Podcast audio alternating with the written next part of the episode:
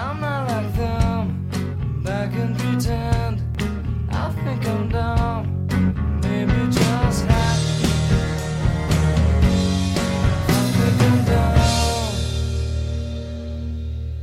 Hey everyone, welcome back to Thots and Prayers. I'm here with A, What's up? and we're here with a special uh, guest today. We have um, Penelope. Do you want to say hi, Penelope? Hey guys. Um, she's at uh, on Twitter. She's at five. Wait, let me let me say it right. um, at p h y coro c k chick. Um, and do you want to take a minute, just introduce yourself, tell us a little bit about you, whatever you want the listeners to know. Yeah, so hi, I'm Penelope. Um, full like name Penelope V. Um, and my Twitter handle is so embarrassing because I actually created it when I was 12 and it was supposed to be Psycho Rock Chick. However, I know it's spelled incorrectly. I'm not like. Um, so, but I love words with like PHs in them. So I was like, okay, let me like make a fusion word. But now everyone just thinks I don't know how to spell. Are you a longtime poster? Like, have you been posting since you were 12? Um, not really. I think I created it like when it very first came out because I was like, oh, it's like a new thing, and like everyone at school was talking about Twitter, and yeah. So, but I wasn't really posting that much until I was maybe a little bit older. Yeah. Yeah. I didn't, I mean, I didn't start posting until I guess a full blown adult. So I'm always curious about people's posting journeys. Um, and you're a, you're a stand up uh, comedian and you're also an actress, right? Yes, yeah. Um, so I do stand up. I would say actress loosely, only because I feel like I haven't like worked in like a really long time, and I've mainly done things like you know short films and like radio shows, like scripted radio shows. Um, I've had like small parts in bigger stuff, but I haven't had like a lead role yet. So I'm like still. I feel like aspiring actress makes more sense, but since I've been paid to do it, I'm technically actress. But yeah, Oh, that's fair enough. And then I was a little surprised uh, when we first got on by your accent. So do you want to explain your your heritage? Because I was expecting a thick British accent. So yeah. So I I'm British, and um, I was born in Africa, but I only developed an American accent like a few years ago um, because I have like American friends and family. Um, but I can still do a British accent. I can do British, Australian, and obviously American. Um, do you want to hear my British? Sure, let's hear let's hear a little British. I feel like okay. Um, hi guys, my name's Penelope, and I really love chicken and chips. yeah, that that's pretty good. That's better than I could do on the spot for sure. um, but you are like a you are you are British. You live there. You were raised there. It's just the accent is because of your family members, basically. Yeah, I think more friends than family because, like, the family there, I don't speak to them that often, but I do speak to my friends like every single day. Um, yeah, so I just kind of absorbed what they said, and now I sound American. So do, I does it's- everyone think you're American? Yeah, everyone thinks that, and I really I don't like that because I feel like I don't know. Here it's cute, right? But if I were to ever go to America, everyone would just think I'm like an average American. I want to have the like novelty everywhere I go, you know? You have kind of a like. I think your voice sounds a little bit. Uh, it's like hard to place, which I think is good because I think it adds like mystery a little bit. Okay, okay. I think it seems like a combo of like a mix of things. So I think that's cool. You know. Yeah. I still say words like theater. I say that like still British, but so it's like different words you can kind of catch, but overall it's just yeah. I like that. I mean, I feel like every time I spend time in Europe, I start randomly saying sort of accented things, which is like a little bit of an embarrassing quality, but it happens. Um, and if I was around British people all day, every day, I would probably, I would probably start sounding a little British. But I am not going to try to do a British accent. be really, really bad and really embarrassing. Um, well, let's just. I think we should jump right into the docket. Uh, I, um, I am curious what you wanted to talk about to do with cults and Mormonism. I, I grew up in a Mormon neighborhood, actually, weirdly. Um, I grew up in Texas, but my neighborhood, when I was about like 12, maybe, built a Mormon temple um, right in the middle of the neighborhood um, on the highest hill in the neighborhood. So I could like, you could see it from wherever you were. I lived in like a master planned, like very Texan, like McMansiony suburban community. But anyway, tons of Mormons. Uh, so I was around them a lot. Um, you weren't allowed to go into the temple. I remember they had like a special day where like everyone could go in, but other than that, like, you weren't supposed to go in. Um, I definitely like smoked some weed in the parking lot of the Mormon temple a few times because it was sort of, you know, out of the way. But um, I always liked Mormons. I don't know. I, I they they they're very sweet people uh, when you meet them.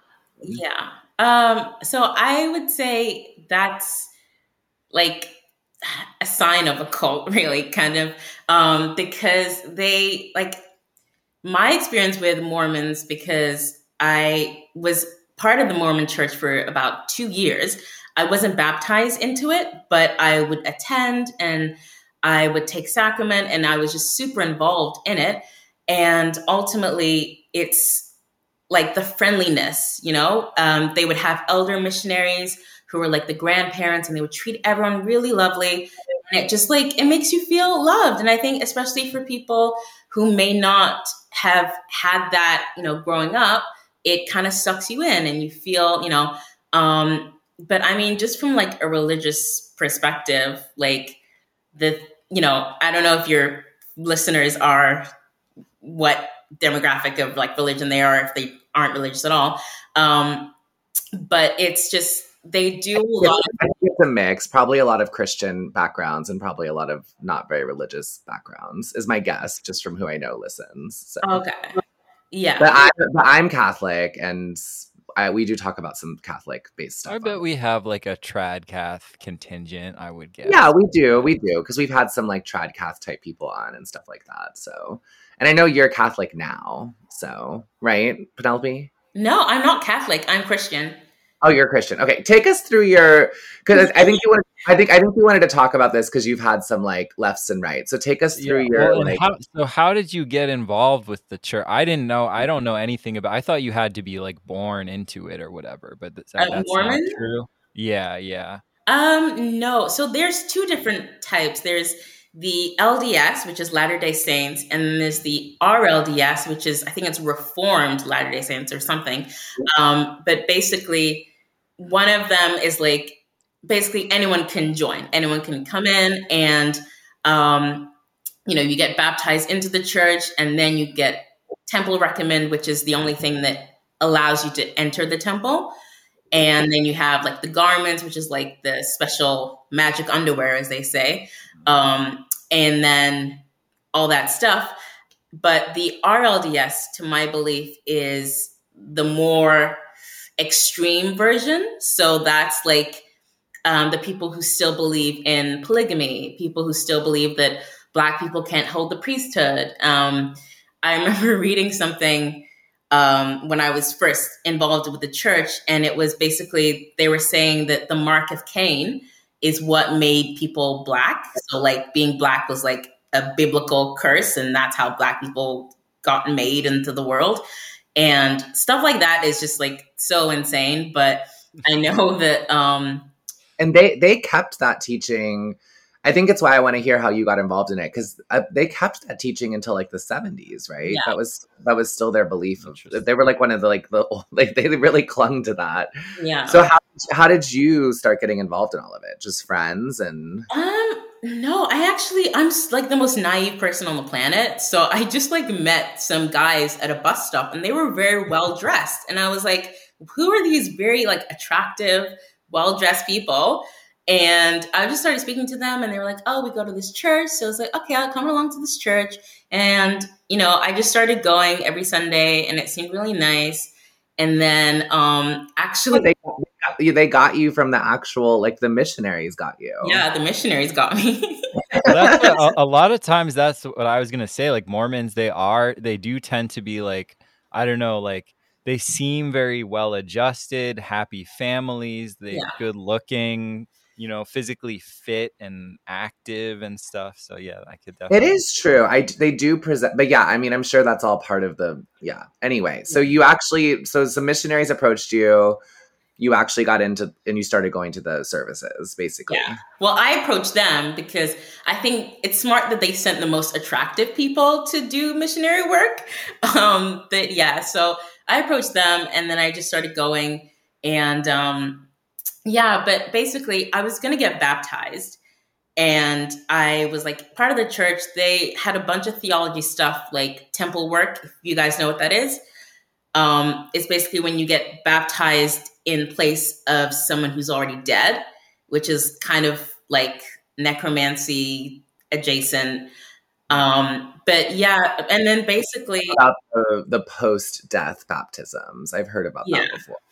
yeah. Um, but like, long story short, I ended up sleeping with the bishop's son. And then that was a bit of a caused a bit of stir. Um, and then kind of like the whole church took his side, obviously, because I'm like the outsider. I'm the one who, you know, seduced him, I guess. Um, so, you know, I was then like treated like shit. And then he started dating this like other girl who was like super young. I think she was like 16 at the time. 16 is the legal age in England, by the way, just saying. Um, yeah. but and that just caused a lot of issues and it like the reason why i left was i kind of ended up in a mental hospital because of that um because i just i didn't deal with the stress very well you know?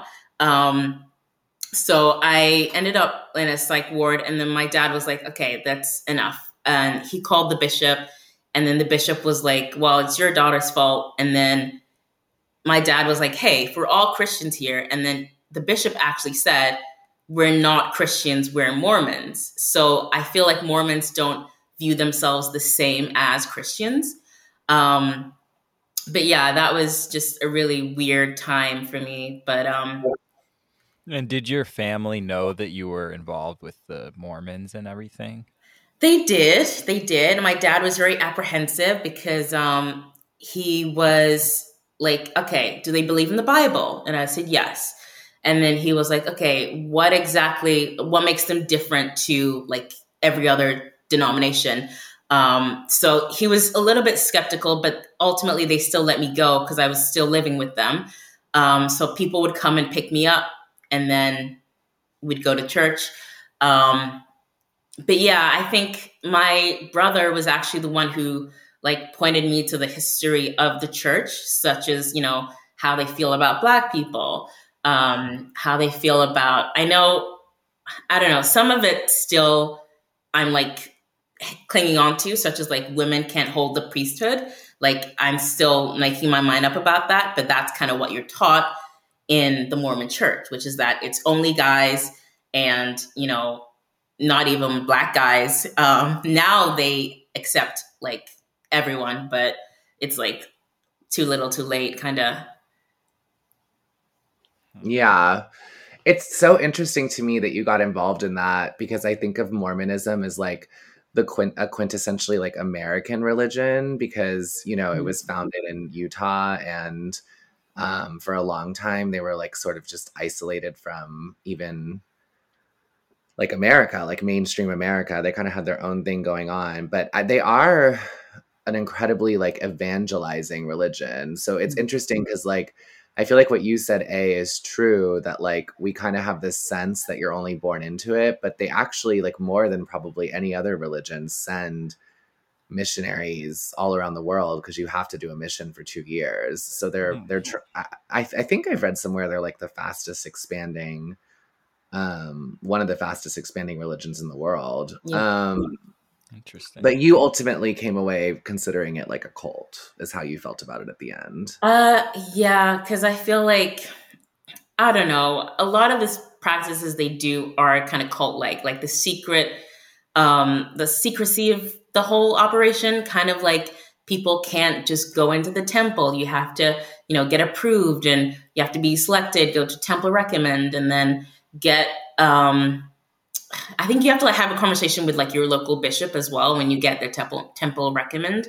Um, but I don't know. I feel like also the underwear that people aren't allowed to talk about, but everyone talks about it. Um, and also like the theology. You know, I feel like if you What what's the sorry, I didn't mean to interrupt you, but what's what's the point of the underwear? Because honestly, like everyone does know about it, and now it's even like in porn. Like there's like gay porn that's called like like that's like called like Mormon missionary boys and stuff like that. But like, what is the like?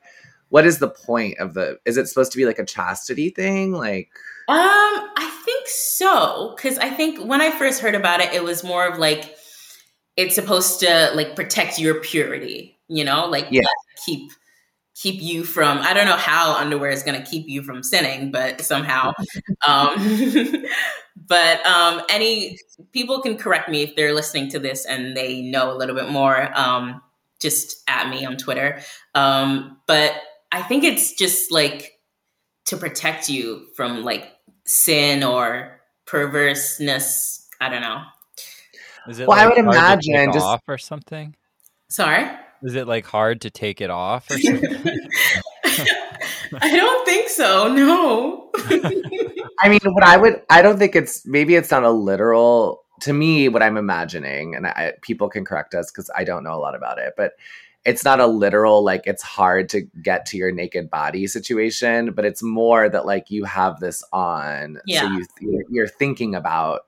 It's like a reminder, like you have this thing phys- physically on your body. oh, like a purity ring.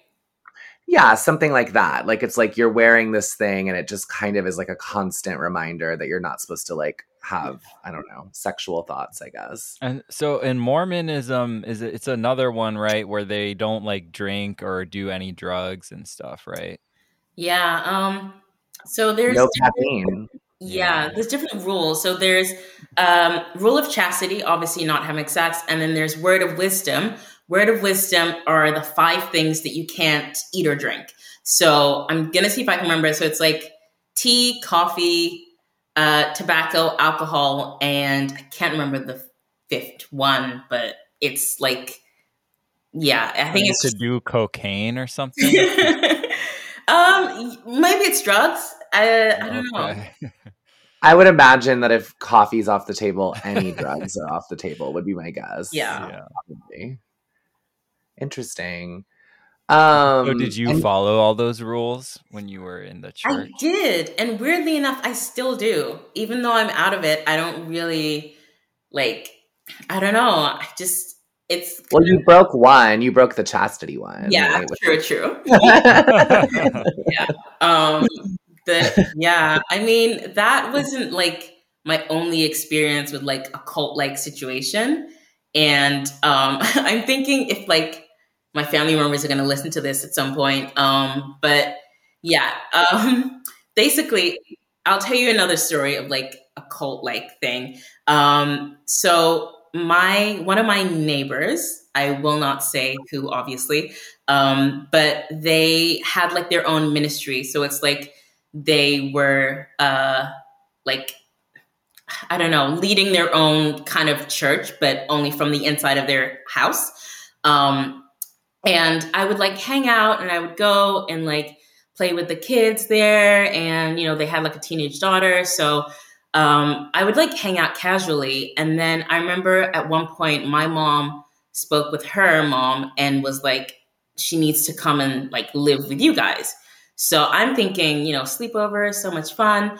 Um, but it, it was like me, the family, another woman who I don't know where they found this woman from, and then another woman, and then another woman, and it was like random.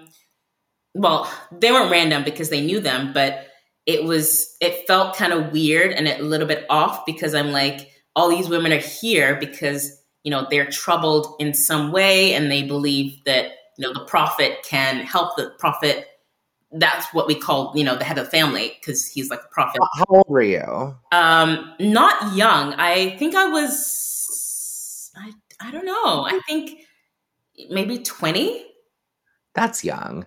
And your to me that's very young. And your mother and your mother let me just make sure I understand the story right. Um your mother wanted you to go live with these people. Yeah, so there are like neighbors, and it was like, I don't know, I still think they're like well meaning. It was just a very strange kind of, I don't know how to explain it, but I felt very off about it from like day one. Um, but basically, my mom was like, oh, you know, she really, she needs like a military household. She needs like this. And it's so weird because I was never like a bad kid. So I didn't know where that was coming from. Um, but yeah, it was kind of like, you know, we'd wake up, we'd pray, we'd do like night vigils. Um, and it was kind of intense, like in terms of like just the structure. Um, but I remember one point, like my friend came to see me, or my friend was speaking to me on the phone or something. And then, like, the mother was like, That's it. You can't go to your friend's house. Like, you can't see your friends. And I just like cried and I was like, What is happening right now? And I think the next day I woke up and like I went to my dad um, because um, he was like living in the neighborhood. Um, and I just opened the door and he saw me crying and he was like, okay, that's that's enough. You need to come home. Um, and I think I know one of the women who was in that house now, and she's not there anymore. Um, but I don't know how she feels about it. I haven't spoke to her. We just kind of don't acknowledge it. Um, but it was definitely very weird because if you have a church, you know, it should be like in a building, not necessarily like in your house saying that you are a prophet and like I don't know. I don't know. I don't want to like diss anyone, but it was definitely No, I mean it's it's a bizarre setup. I mean like I have some ex- I've never been in what I would consider a cult, but I um I have a sister who doesn't listen to the podcast, so I don't really care talking about it. But she's basically in what I think is uh, a cult right now, um, and it's like it seems very um, based around these like kind of extreme emotional experiences. Yeah. Is like from from listening to her in my experience, like you know she went to Uganda and was doing like missionary work there and um, performed like what she described to me as like an actual exorcism, you know, which was like a intense emotional experience for her. Um, and I think that those things kind of bond you to the people that you're, you're around, you know.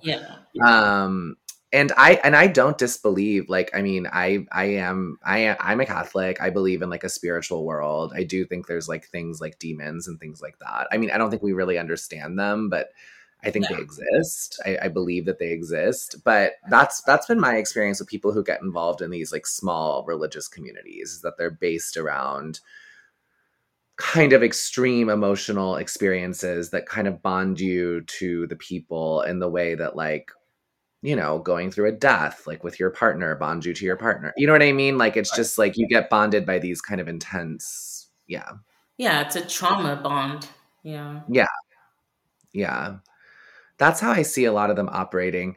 I think it's interesting that there aren't more cult like like you know in the 60s and 70s at least in america there was like a huge proliferation of kind of cult activity and it doesn't seem like there's a lot of that now except for the one major one that we all saw recently with the covid regime where i did feel like there were some cult like elements uh, to the way that that was practiced but it, it's interesting to me that like with social media and everything there's not more of these like smaller communities kind of everywhere you Yeah. know Wait, did you say like how COVID was handled was a cult? No, I just felt like there were like some cult like elements and like the way people began to believe in sort of like completely irrational. Trust the science. Oh, yeah, yeah. every- Yeah, yeah, know, yeah. Just these stuff like yeah, rituals of like the purity rituals of putting on the mask when you go everywhere and getting boosters every three months, you know, Yeah. and things like that. yeah, and like putting on the mask when you walk into the restaurant to go walk to the table, and then take the mask off when you get to the table. I mean, there were just some weird. So I saw how like anyone, I really think anyone can be conditioned to like do these things. I just um I'm surprised there's not more. I'm surprised we don't hear about more of these like kind of smaller communities like you're describing that you were a part of. But I think it's because most people like wouldn't be able to tell that it's a cult because it's not they're not like asking you to like sacrifice your child or anything like out, you know, completely, you know, outrageous.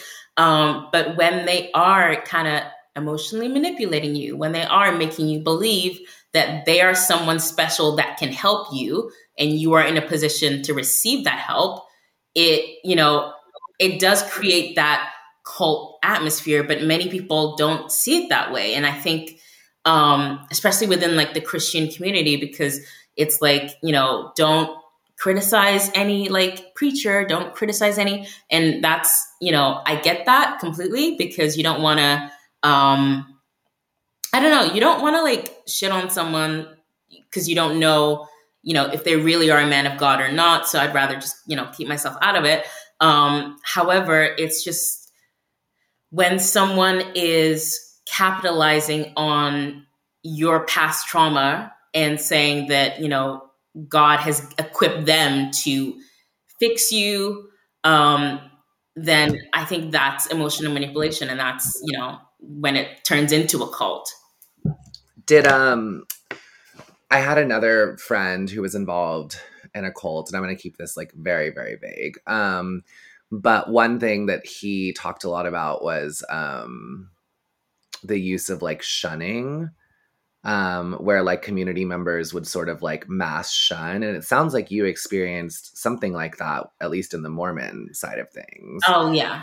and that's kind of like a tool of like control because you feel so attached to these people and then suddenly there's this switch and you're being sort of ostracized you know Yeah, yeah, 100%. And it's just like that wakes you up to the fact that you are in a cult faster because then you're like, oh, where did all of this intense love that I've been getting for the past, you know, year or so, where did it disappear to?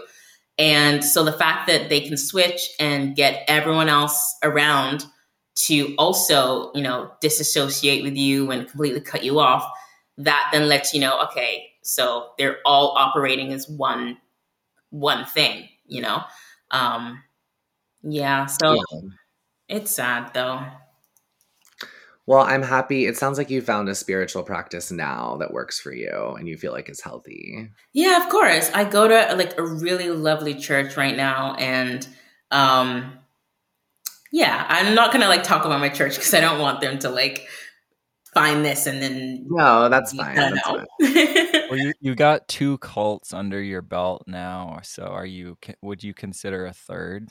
Uh, yeah, I'm just I'm looking for a third. Actually, um, no, um, n- I don't know. I feel like I people like me are kind of more like what's that word? Like subjectable. I don't know. Uh, more like likely to join a cult. what is that word i can't think of that word right now Suggestible? suggestible that might be it I think- suggestible yeah, perhaps. Um, but I think I think I I people make fun of me for saying this, but I think I could be co-opted by a cult. But people are like, you hate being told what to do, which is like the central tenant to being in a cult is people tell you what to do, and they're like, you really dislike that. And, Yeah, I don't really see you in a cult. Yeah, I'm always like, I think what I like about it is I'm like, oh, I'd like like family and like to always have Yeah. people around thing. But they're like, yeah, but you're really bad at like following orders of any kind. Like you don't really then do maybe right. just be a cult leader. You know, let's, let's start a cult together. Yeah. No, I Saint mean Q. you. Yeah, maybe that I could go in that direction. Um, okay, let's let's that, that was interesting. Let's move on to Lizzo blocked you. Yeah. Uh, it's how did how, so we so just to give you a background, Penelope, in case you haven't listened to past episodes, which is totally fine. Uh, we're not like um, obsessed with everyone having to listen, but like we talk about Lizzo all the time because we kind of think we kind of think Lizzo's a psyop. yeah. Um, we, we've been making jokes about that for like a year now. Um, and so anyway, just Lizzo's a, a big theme on this this podcast. So I, it's interesting that she must have noticed you enough to block you.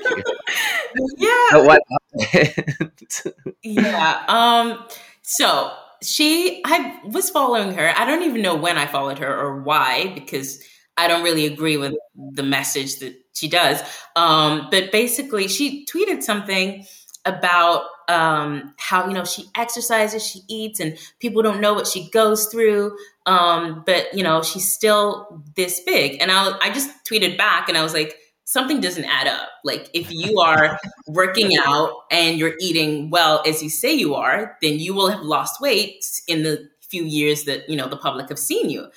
And then We all saw her grocery cart. she released her grocery cart at one point. It was full of like, yeah. Anyway, so you tweeted that, and then Yeah. she obviously saw it. yeah, and then she blocked me, and the next thing I knew, I got like Lizzo fans in my DM, not in my DMs, like in my replies. Um, I can't remember what they were saying. They were just calling me like ugly and like weird. They couldn't call me fat because then that would disprove their fat phobia. um, but they were just like being super mean. And I was like, hey, what's going on? And then I checked Lizzo's profile and I was like, she blocked me. And I was like, oh, so, but I mean, I don't know. I don't think fat phobia is a real thing, you know? Um, I think everyone should aim to be healthy. Um, but again, it's that kind of like peer pressure cancellation thing uh, where you're like, okay, let's all believe this one thing that just isn't true. And if you think anything outside of that, then we're going to cancel you. There's no such like being morbidly obese is not beautiful. It's not healthy. So, and I don't think I'm saying anything groundbreaking, mm-hmm. but within like, within like the entertainment industry, it, you know, I would get canceled so quickly because it'd be like, how dare you be fat phobic? And you're being anti black, which is so interesting that they like assume that fat is synonymous with black. It is interesting. that- We haven't actually mentioned Penelope. You you would identify as black, right?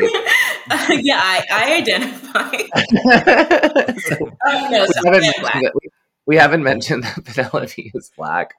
But yeah, I do find that interesting that like somehow tying fat phobia to blackness seems incredibly offensive and kind of racist to me Yeah. because it's like if you it's first off it's like obviously black people exist there's a billion like or i don't even know hundreds of millions maybe over a billion of them in the entire world and outside of the us and maybe europe context it's it's i, I don't understand why they're like it's almost like they're like black people are fat but that's like not true. Like You know, if you there's a whole continent full of black people that like that has the lowest obesity rate. in yeah like if you if you if you like- go to lagos in nigeria or whatever i bet i bet like no one's fat. Like that would be my guess. And that's like a wealthy you know cosmopolitan city. So it's just weird that in the us context and i guess probably in western europe too they're like i don't know it seems it seems racist to me it seems more racist than uh they, they think they're being anti-racist but it seems more racist Yeah. that's just my Yeah, exactly. And I think it's the same with um I don't know, when people talk about white privilege, um sorry, I'm like focusing on like the little squiggle lines as we talk. Anyway, um sorry, I have the brain of a goldfish. Um they don't really they don't really mean anything i i know it looks yeah anyway but yeah it is hard not to look at them okay, no, because mine isn't moving. So I was like, anyway. Um it's mo- it's moving on my end so we can hear you fine Okay, that's cool, cool. Um, yeah, so when people talk about white privilege, it's so insane to me because especially like liberals think that you know they're doing a good thing by addressing the privilege but imagine thinking that you are inherently better than someone else you're literally saying you know what this black person they're too stupid they're too ugly they're too you know they just can't do anything for themselves that's why i need to step in and I need to address the fact that I'm better than them in order for them to move forward. That's what they're saying when they say, you know, check your white privilege. I don't that is, that that is what they're saying. And one thing I find so ridiculous about it is like, you know, I've had to go through so many uh, DEI trainings at this point, and it's like they always say things like, you know, being on time and uh, being like punctual for your job and being really focused at work are really white attributes. So what? it's it's like it's like it's racist to try to like you know say that like all people are going to follow these guidelines, and I'm like, this is absurd. Like this is this is this is more racist than anything I've ever heard in my life. Like like black people are incapable of showing up on time to work. That's an that's an insane insinuation. I work with I've worked with many black people who easily show up on time. Yeah. like the whole thing is just I don't know. But yeah, it's like they're trying it it is it is more racist than anything I've ever heard in my life when they're trying to do something anti-racist, you know. I think liberalism is just like evil that's disguised, like trying hard not to be, if that makes sense. So it's like it is racist, it is sexist, but they try to convince you that it's the opposite.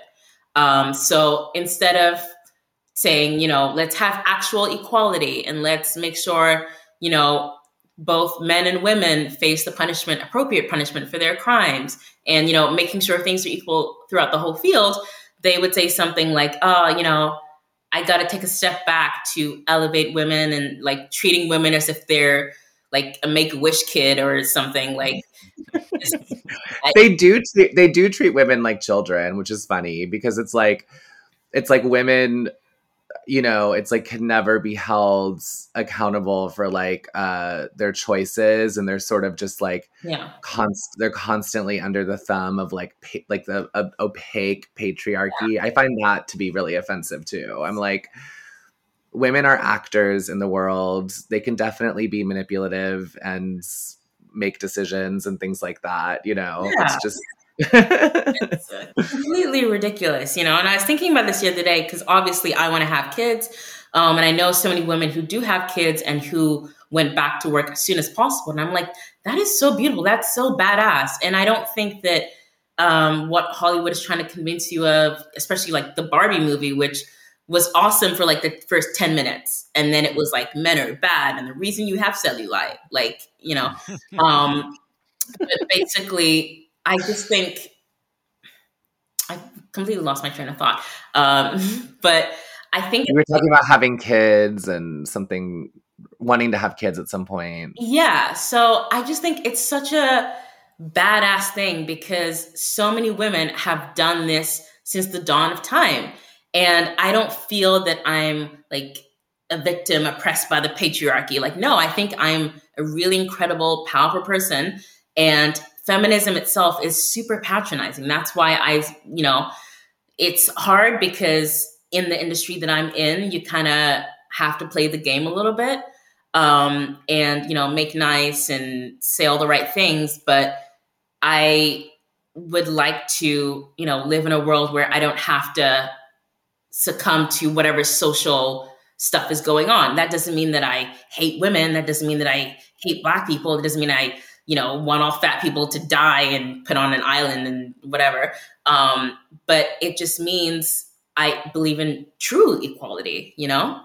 Well, you what you actually want, I think, is what anyone who's actually moral wants. And like you actually genuinely want the best for all these groups yeah. and the best is being honest right like i have i've had huge fluctuations in my weight like my entire life and like i am healthier and more active and better when i'm working out and i'm slimmer and like that's you know like that's truth that's honesty. Like so i think it's like being dishonest actually doesn't help anyone no. you know what i mean? And it like it makes and it, it makes women and all these other groups you just named feel like basically um yeah they are like make-a-wish kids. I mean that is how they're talked about you know what i mean? And then it's like it's funny being a gay man too because like a gay white man um which is like the new pariah group we're like we're like right underneath the straight white men. But the gay white men i'm like you know for a while they kind of got victimhood status but i can't think of anyone more um in their I can't think of any group more honest about their sinister qualities than gay men and gay white men in particular. Like they're very like I think they're very aware of their a lot of them at least yeah. of their like kind of I don't know. So it's just funny that they used to get but now they're not really getting the they're not getting the victim status anymore. They're maybe even starting to get worse than straight white men. So on the I internet, think they're not quite as evil as straight white men, but they're kind of in the, they're neutral. You know, they're not like special, but they're not evil either. So yeah, I think yeah. the being white and being a man that they're like, oh, well, they're probably evil as well. But just you know, the gay part is uh, what you guys should cling on to. Um, um, well, A is, not, a is not gay, to be clear. He has a, a he has a beautiful wife and children, but I'm I'm the, I'm the gay one. Know, but, but, yeah, um, like o- only straight white men can like do anything bad in the eyes of a yeah. liberal or whatever. Yeah, no, it's it's true. It's like only they, and then like anyone else, anything they do that's bad can be theoretically explained away by some sort of oppression. So it's like, you know, it's interesting. It's like, in one sense, the left will want like maximum carceral punishment for, I don't know, I'm trying to think of an example of someone they felt that way about, like Kavanaugh. I don't know, someone like that, right? Like they want him to like experience uh, you know, like this extreme punishment, but then it's like you know, for a young black person who maybe killed someone, they want like leniency. And I'm like, your your morality has no um you gotta pick, right? You gotta pick leniency for everybody, or you gotta pick like you know the carceral state for everybody but you can't just say some groups deserve work i don't know does that make any sense yeah of course no i mean it is ridiculous because it's like their logic is always, oh, we're just evening the playing field, you know? Um, but it makes no sense because, yes, okay, we get it. Slavery was bad. We can all agree on that. um, but saying that now every Black person can never do anything wrong because of that is like insane. That's so ridiculous. Um, but a lot of them just don't see it like that. So I don't know. I will always champion true equality. Um, I feel like that will probably get me canceled at some point. But anyway. Yeah, I mean, it's like equality versus opportunity versus like equality of outcome. And it's like you're never going to be able to achieve full equality of outcome, but you can probably get maybe close to something like equality of opportunity. But even then, everyone has different you know there's just it's just a fact that like we're all different. I- have met many many many people in my life smarter than me yeah. more more beautiful than me like whatever just basic things like that. And like what are we going to do about that? You can't yeah. you can't you can't just you can't like get rid of those kind of inherent differences which the left seems like really interested in denying. And i'm talking on like an individual level not like some races are more beautiful than other races. I'm just talking like individuals. When you're in a room full of people, there are going to be people who have more or less inherent talents than you have. That's just part of I mean that's that's observable, you know. Yeah, yeah. I really I want to know what like the feminists think of um Sydney Sweeney, I think her last name. Um just because she to me she's like she embodies everything feminine and she's just gorgeous and she she has like a kind aura. I don't know. I just i can't help but love her um, which makes me feel like there probably are some tweets but i, I haven't come across any. Um, but i'm just wondering if you know people are saying that she's you know being anti-feminist or you know not uh i don't know. I hate that phrase like pick me you know? They definitely think she's anti-feminist, and she definitely gets in trouble because she has like kind of a conservative. Well, her family wore a MAGA hat or whatever. Yeah, like her dad wore a MAGA hat or something, so she gets like. But she seems like so apolitical and just trying to like have a like a fun career. She's Yeah. really very invested in like you know. But I don't think she would describe herself as a feminist. Is my guess. Yeah. I think I, ho- I hope we're moving past the phase where every female actress has to answer whether they're a feminist or not on in an inter- in interviews. Yeah. It's an annoying. question, Now we're at the phase where every male actor.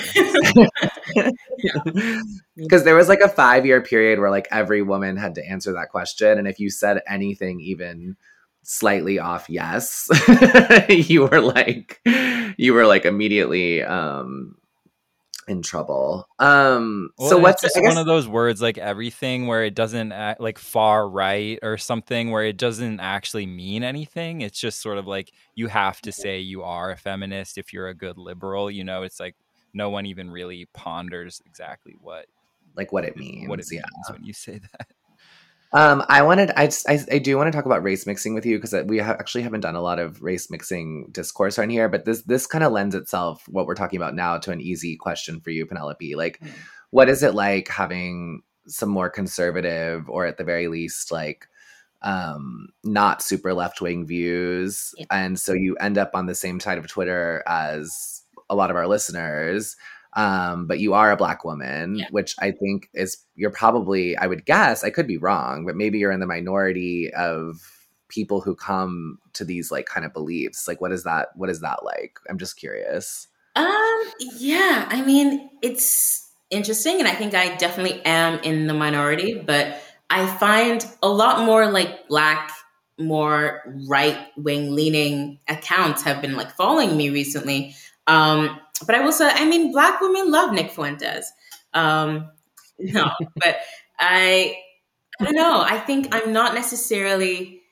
I'm trying not to be like okay, I'm 100% conservative or 100% this or that. Um, so, but I remember when I was first on like this side of Twitter, I guess, and I would get like the most ridiculous hate from like random like right wing accounts.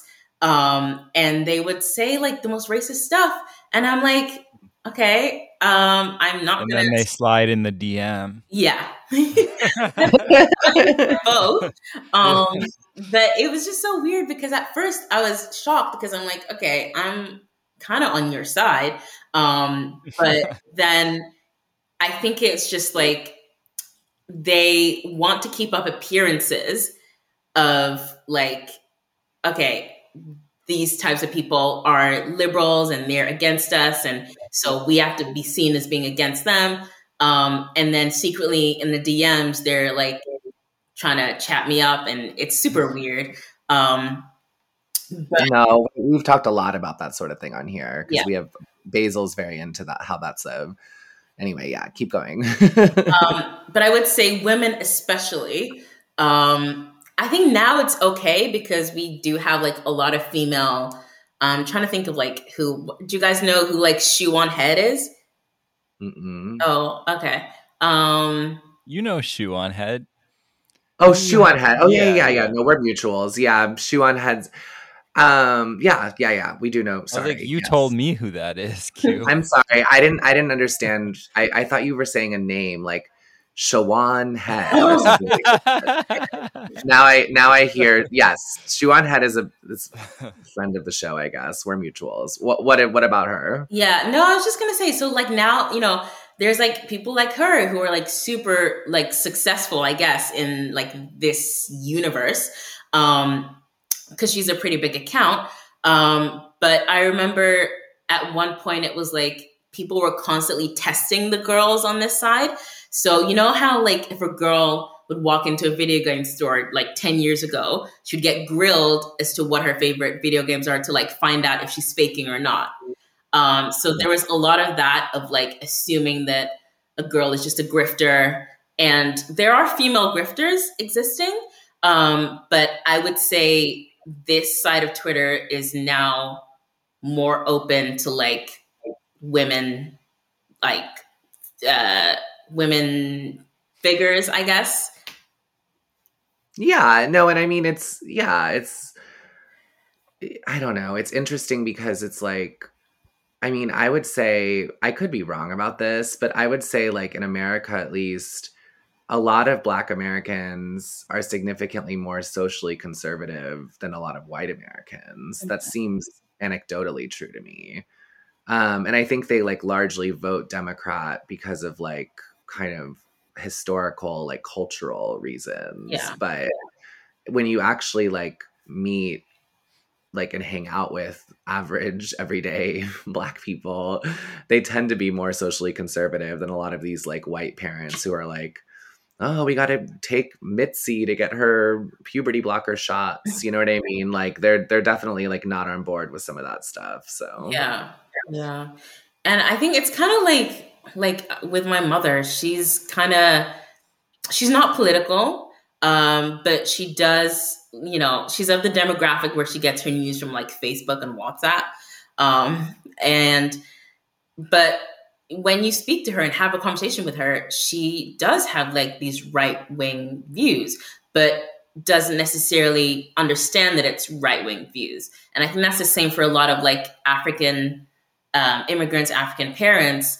Um, while they may vote Democrat because it's like whether it's socially acceptable or just you know historically whatever, um, but personally they are you know Christian. They're against a lot of the stuff that the Democrats do, and um, yeah. So I think it's an interesting thing. Um, but you mentioned race mixing. Um, yeah well, we, we, it's actually one of the like the hot topics on this side of twitter we've like never addressed because we just truly don't we don't have it we i mean our opinion on it is like it's fine. Like neither of us have like strong opinions on it. My half of my immediate family is a race mixed family. Yeah. my dad's my dad's second wife is asian so i don't know. Um my partner's not white. Like i i just so to me it's like never been something that's very interesting to me but our but this side of twitter does like to talk about it a lot. So I don't know. I guess we could bring this.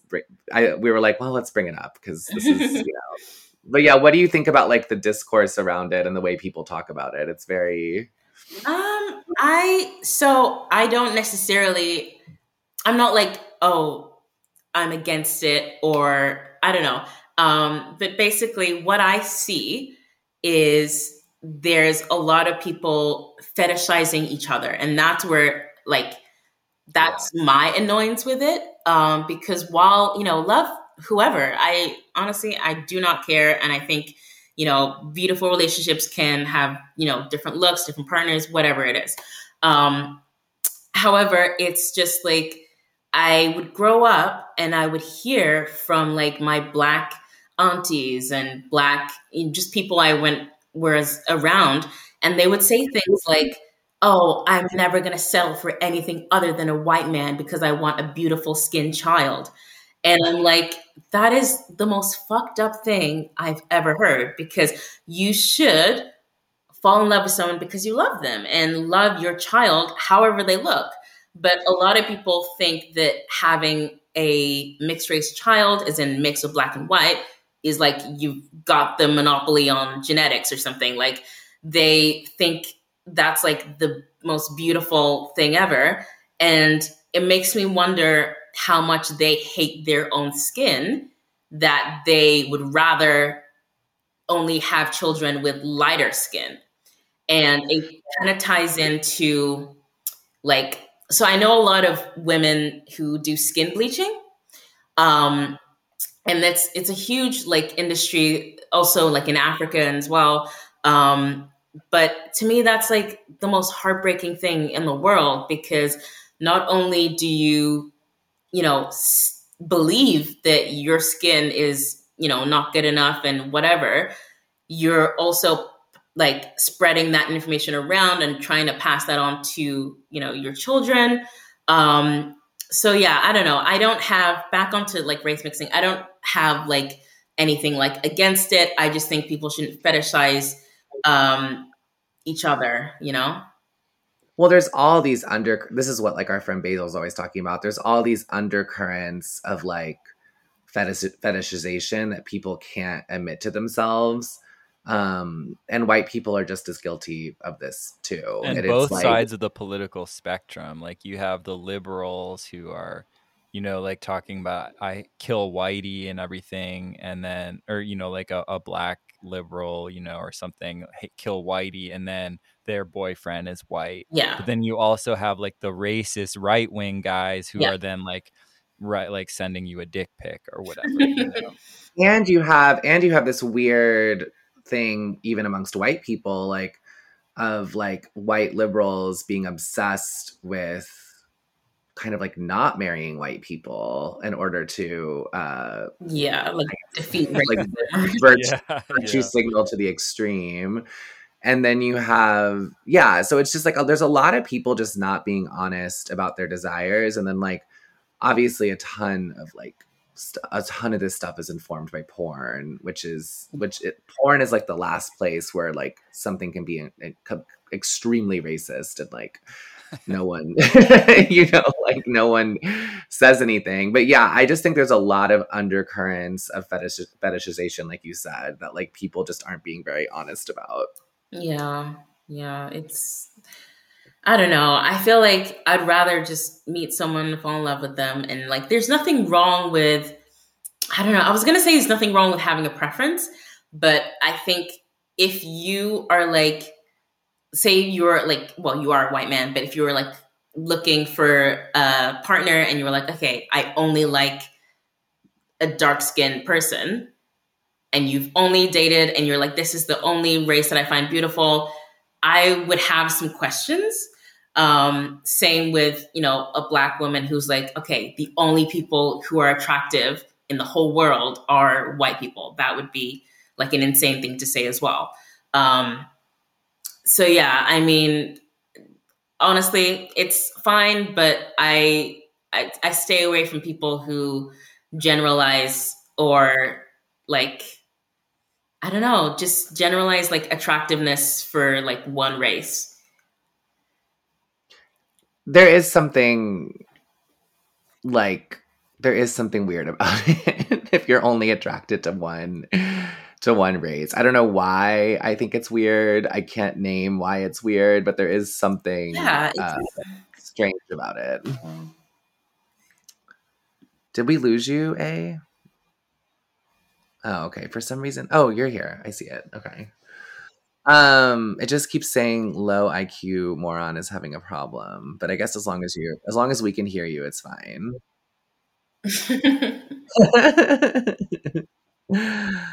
um all right let me go back to our let me go back to our docket.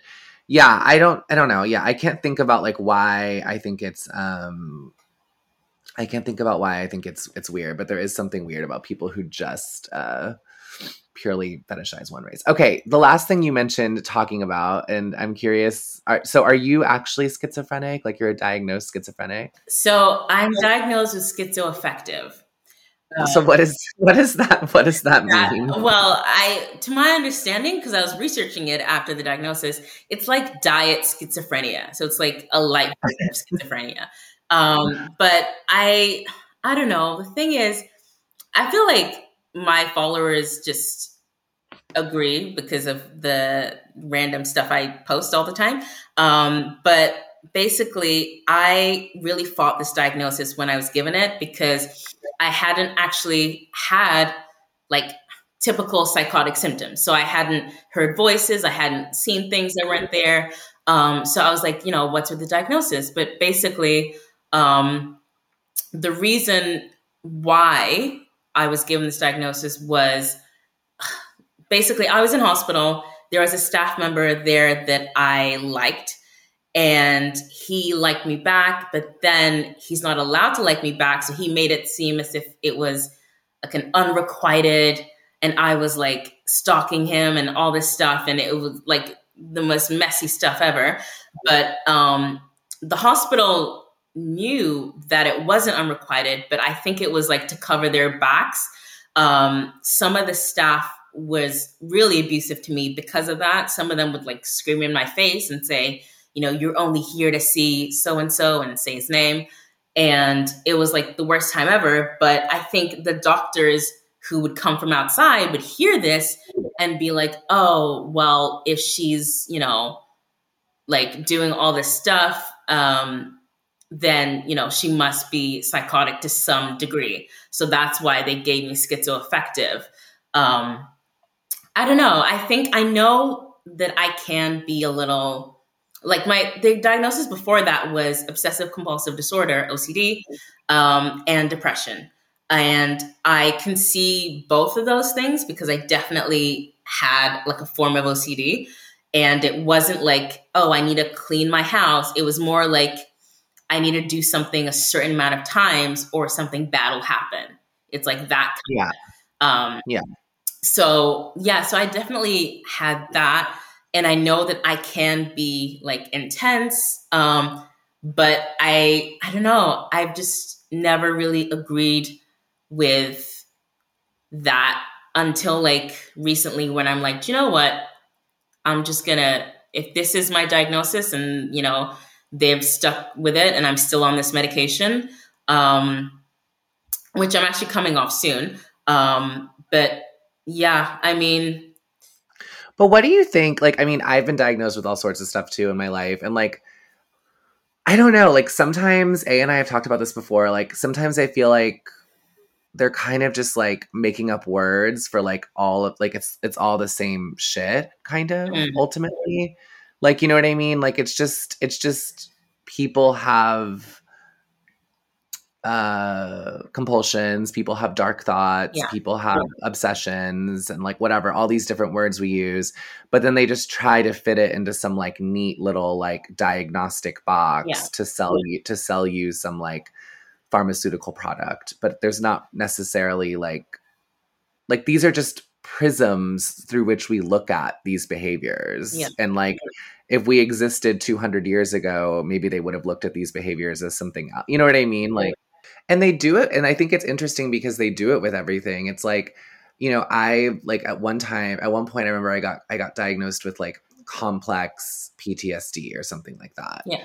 And like i looked it up and like the symptoms of it were like there was like 80 symptoms. And they were like things that like probably like everyone could like match some of these symptoms you know what i mean? Like like everyone i know it was like nightmares and like trouble sleeping and like sometimes feeling like you're in a yeah fatigue uh brain fog like they were yeah they were just all these things that i'm like well like kind of everyone i know to some extent anyway it's just interesting. I'm not i'm not trying to like in, you know you're you're on your own journey. I, I i still take psychiatric medication. I'm still on ssris i'm not trying to pretend that i'm like i just think it's like the the the more i explore it the more i realize that it's like they're just trying to kind of explain these they're just trying to explain the human condition and then like pathologize it to some extent you know?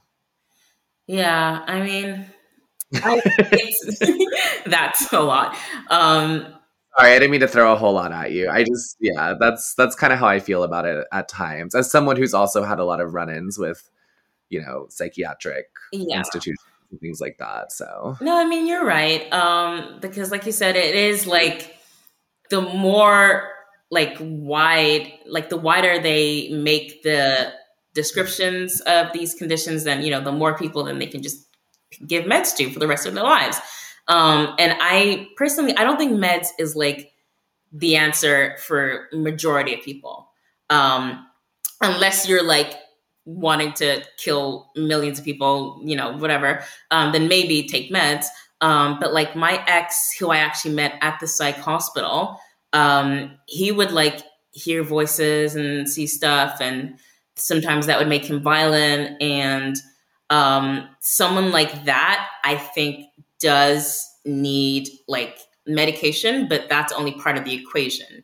Um, I think if you came in, you know, with these symptoms, let's get to the root of it. Like when exactly did this start? Because you know, there's stuff like drug induced psychosis. Um, right. So if you are someone who still takes drugs, and I know all the like weed heads don't like me talking about this, um, but weed can actually induce psychosis, um, prolonged use of it. Um, but if you're still, you know, doing those things, then there's no way that you're going to get better. Um, so I would say, you know, looking at the root of it, therapy is also a thing, and also just a change of environment. I know that sounds like the most simple and cliche thing, but um, I think for me, the second I left the psych hospital, I was like cured. Um, well, yeah, but I felt so much better and I haven't been since. And the thing is, especially in like this climate in England and where I live, um, it's like a known thing that once you go to a psych hospital, even if it's like for the first time, you will be back within like the next few years. That's just like a fact. And like people who work at the hospital will say that because um, it's like I don't I think it's like the system itself doesn't do a good job of like healing people and I think it does boil down to not knowing how to heal these things. Um but yeah, I don't know. I think the second I was out of the environment, I just was so much better and I haven't been back since and I think I actually saw one of the nurses who worked there. I saw her today and she was like, "You know, you look well." And she was like surprised to hear that I was like teaching at a school recently and um yeah i i'm just grateful that um i was able to not be around that environment because when your brain gets like a fresh start it really does like have a positive effect. Um yeah do you feel like because i know people who've i've never i've never like been in an overnight institution or anything like that but I know plenty of people who have, and they all say that they feel like the institutions themselves are set up to make you sicker. Like they actually genuinely they actually genuinely like feel like they were sicker inside than when they were outside. Yes. You know? And I would say for two reasons. My case was a little bit different because, like I said, the staff at one point turned super abusive because they were on the side of the other guy. Um, but ultimately also, you know, being around other people who are also unwell, it's it's weird. It's kind of like, you know how if you group a group of women together in a house, their periods will all sync up.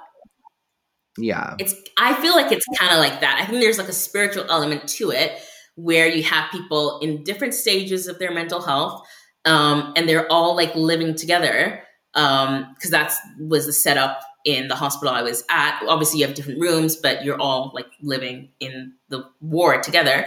Um, I feel like it does affect you, and it does make you go a little bit crazy because you start to believe other realities. And I would befriend. I was like the friendliest person. I'd befriend every new girl that came in. Some of them were like super, super unwell, but I wouldn't see that because I'm like, oh, she's just my best friend and then she would start talking about like things like ranting about things in her past life and i thought she was making sense and now that i'm out of there i'm like what the fuck was she talking about um so i feel like you kind of you enter like a joint psychosis with the people around you and it's it's really weird. So um i think psych hospitals are not the best place to be in because it does make the whatever you're going through much worse because it's like also whose idea was it to like put a bunch of unwell people together in like the same because i think also it kind of it's like living but in like this weird bubble and you get used to the bubble.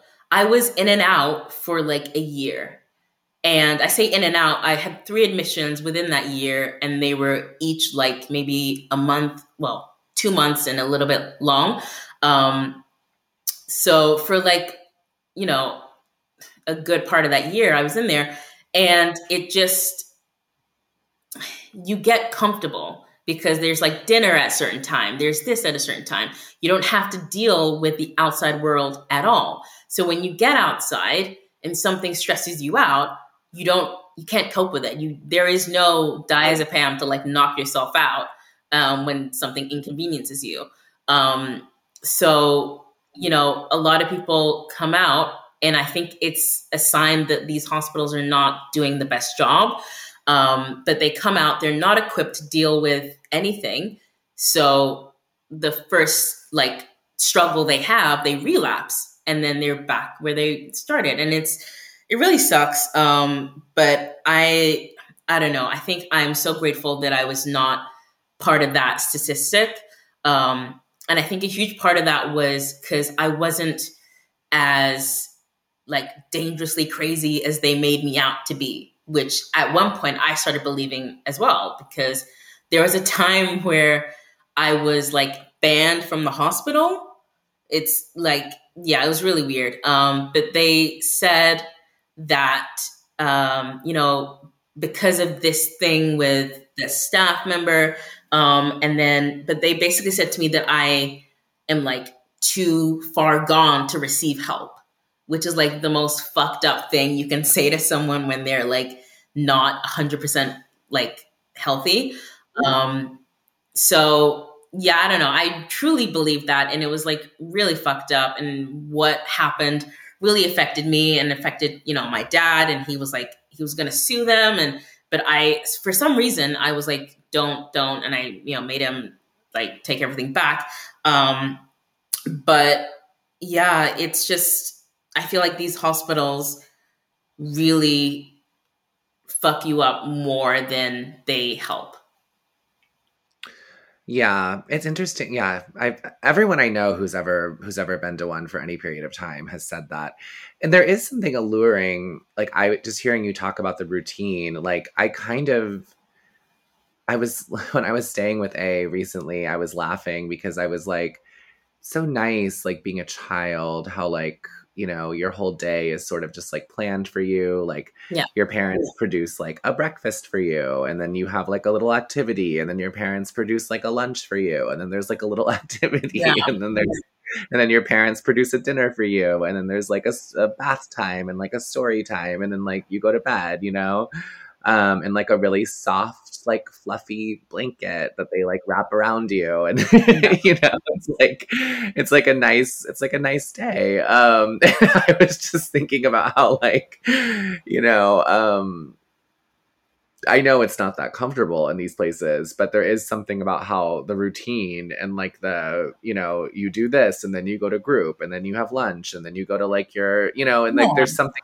something childlike to that. Yeah. That I could imagine is like a little bit alluring. And then yeah, if you get really stressed out, they're gonna give you a Xanax or whatever, and you're gonna go take a nap and you know like it's almost like I, I, can see how that would be very comforting on some level but i don't know if it helps you get better yeah i don't know that's that's a good question because i feel like at the beginning I protested so much. I was like, I don't need to be here.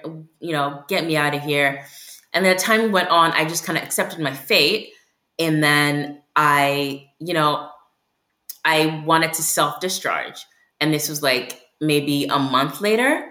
And um, so I self discharged. And because I, you know, had appeared very like fine, they were like, sure, whatever. And then I think the second admission, I was a little bit, I don't know, I would say I was a little bit more like, okay, maybe I do need to be here because the OCD had gotten worse, the depression had gotten worse. Um, so I felt like I did need to be there. And then the second admission was when shit really went down um, with this like whole staff member situation. Um, and then the last admission, I definitely didn't feel like I needed to be there because they basically they said to me, "Hey, we're going to ban you. You know, you're not allowed here at all." I got into a relationship with I got engaged to like a 47 year old man when I was like 22, and we were happy and everything was good. And then the hospital gave me a call and they were like, hey, you need to come pick some stuff up you left at the hospital. We were living far away. And I was like, okay, whatever, I'll just go there. He was like, you know, don't go. Um, but whatever, we both went. And then as soon as I got there, they were like, you're not leaving. And I was like, what? Yeah. I was like, what? Like, you got me here under false pretenses. And my, well, he's my ex now, um, was kind of saying how, you know, not only were they acting inappropriately, but now that I seem to be getting better, they're now trying to like drag me back into that system. And it's, it was so weird because I think even like my parents, uh, my fiance at the time, were all on the same page.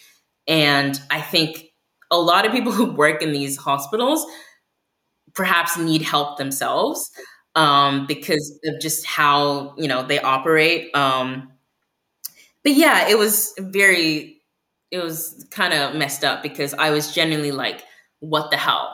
Because I was moving on with my life, you know, got myself a cute older man, and I was happy. Um, and then they kind of dragged me back in, and then you know, whatever. Um, but yeah, so I think there were some times where I did feel like it was um, okay to be there, but for the most part, I was like, I don't, I shouldn't be here. Well, it's so bizarre they would, you know, act weird about someone developing feelings for the staff because it must happen all the time. You know, it sounds like Stockholm syndrome. Exactly, basically. exactly. And I try to like explain it to them that way because I'm like, a, I'm like living, and he was like a peer support worker. A peer support worker is someone who um, was a patient and then they come back to help out, um, which I think they should really be vetting these people more to make sure that they're like okay when they come back. Um, but yeah, so he was like roughly like a little bit older than me, I think, um, but still like a young person. All the peer support workers were young people. So when you're living and you see this person every single day, of course you're going to form an attachment. And I think that's how it started. And then, um, you know, they kind of painted it into something that it wasn't. And then things got out of control and I reacted a little bit incorrectly. Um, I did tell him that I hated him and I will say what I said, quote unquote, and it's the only time I'm going to quote this. Um, I told him I hated him on Facebook, and I said, I hate you more than Hitler hated the Jews. And he then said, Oh, you're being anti Semitic. That was what, like, he said later on that, you know, she's being anti Semitic and try to paint me as this person. And I'm like, That's not anti Semitism. That's just factually accurate, you know? um, because I'm not. and wait, to, to be clear, you you had this infatuation with him, but nothing ever happened between you guys, like physically or. Anything. Oh no, nothing physically happened. Um, yeah. yeah, I mean, I would imagine that's. I mean, honestly, I, I'm thinking of one other friend right now who. Uh, fell in love in the psych ward. And I, I i mean it's just you hear about it you hear about it in in nursing homes when people are like in their 80s you hear about i mean i just think you you put a group of people together there's going to be like feelings that emerge. It's why i feel so like weird about even like um the way our culture has gotten about work and like everyone's like so scared to like date at work and stuff and i'm like where, where do you want people to like you, people are together all the like it's just like a normal place that people are going to like meet and like things are going to develop, you know? Like it's just, yeah, but it makes sense to me why that would happen. Yeah. And it, it was just really frustrating because obviously they try to gaslight me because um, obviously I liked him. I told him initially in that conversation, he was like, Well, I can't answer, I can't say anything, and was trying to be, you know, diplomatic about it. And then later on, we were in like next, like there's a corridor with like a glass door where like the cameras can't really see. And like he kind of like signaled to me through the glass. And I completely forgot about that because they were trying to like get it through my head that this was like an unrequited thing and all this stuff. And then later on, like my third admission, another met, like staff member said to me, "Oh yeah, so he was actually moved because he also felt the same and they found out. So it was so weird because for the longest time they let me think that I was just this crazy person and like like I said I can be a tense of course. Um but it was just the fact that they had created this narrative that, you know, is unrequited and, you know, I'm just this awful, dangerous stalker. I'm sure there's like huge legal liabilities if a staff member admits to any sort of Exactly. impropriety of any kind. And it's kind of the perfect situation to gaslight and blame a patient because everyone there is crazy. That's the, you know, that's like the, so it's like a really easy, you know, place to do that. Is this like involuntary commitment thing like a common practice in the UK? I feel like uh, I mean honestly I'm just thinking of this uh, British TV show Peep Show and they they're always like plotting and scheming to get people like they call it sectioned or whatever like get them committed into a mental hospital. But that happens in America a lot too, eh? Really? I've not really. They can they can put you on a they can put you on a 70 like if you if you were in the emergency room and mm-hmm. you said I want to kill myself, they could put you on a 70 set what's called a 72 a 72 hour hold in the US. They can do that. Yeah. And It's against your against your will, no one has to sign anything. Just your you can't leave for 72 hours until you've been like assessed or whatever. Yeah. So there, yeah, there is that like assessment period here in England as well. Um, but there's also something called, if you're not known to the system, let's say you're like trying to kill yourself in the middle of the street and strangers called, the police can put you under what's called a 136. Um, I think it's called 136 anyway, but basically it means the police can take you to the psych hospital uh, just like leave you there, and then the psychiatrist will evaluate you for 72 hours. If they're going to keep you longer, then they have to inform like um, your next of kin, whether if you're underage, well, you can be underage, but if you're like living with your parents, then they'll inform your parents. If you have a wife, they'll inform your wife, you know, whoever is your Yeah.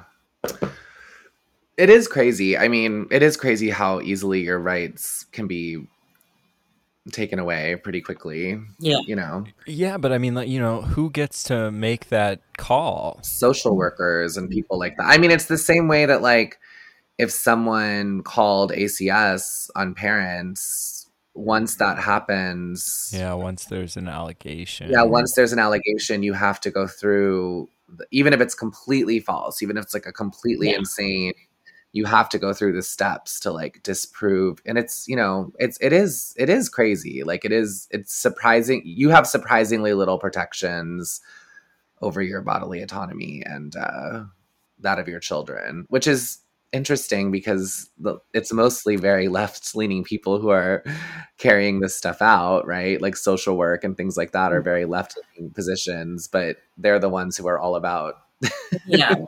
you know, protections and bodily autonomy in certain situations. So, Well, yeah, because you don't know what's good for you. Only government bureaucrats. do.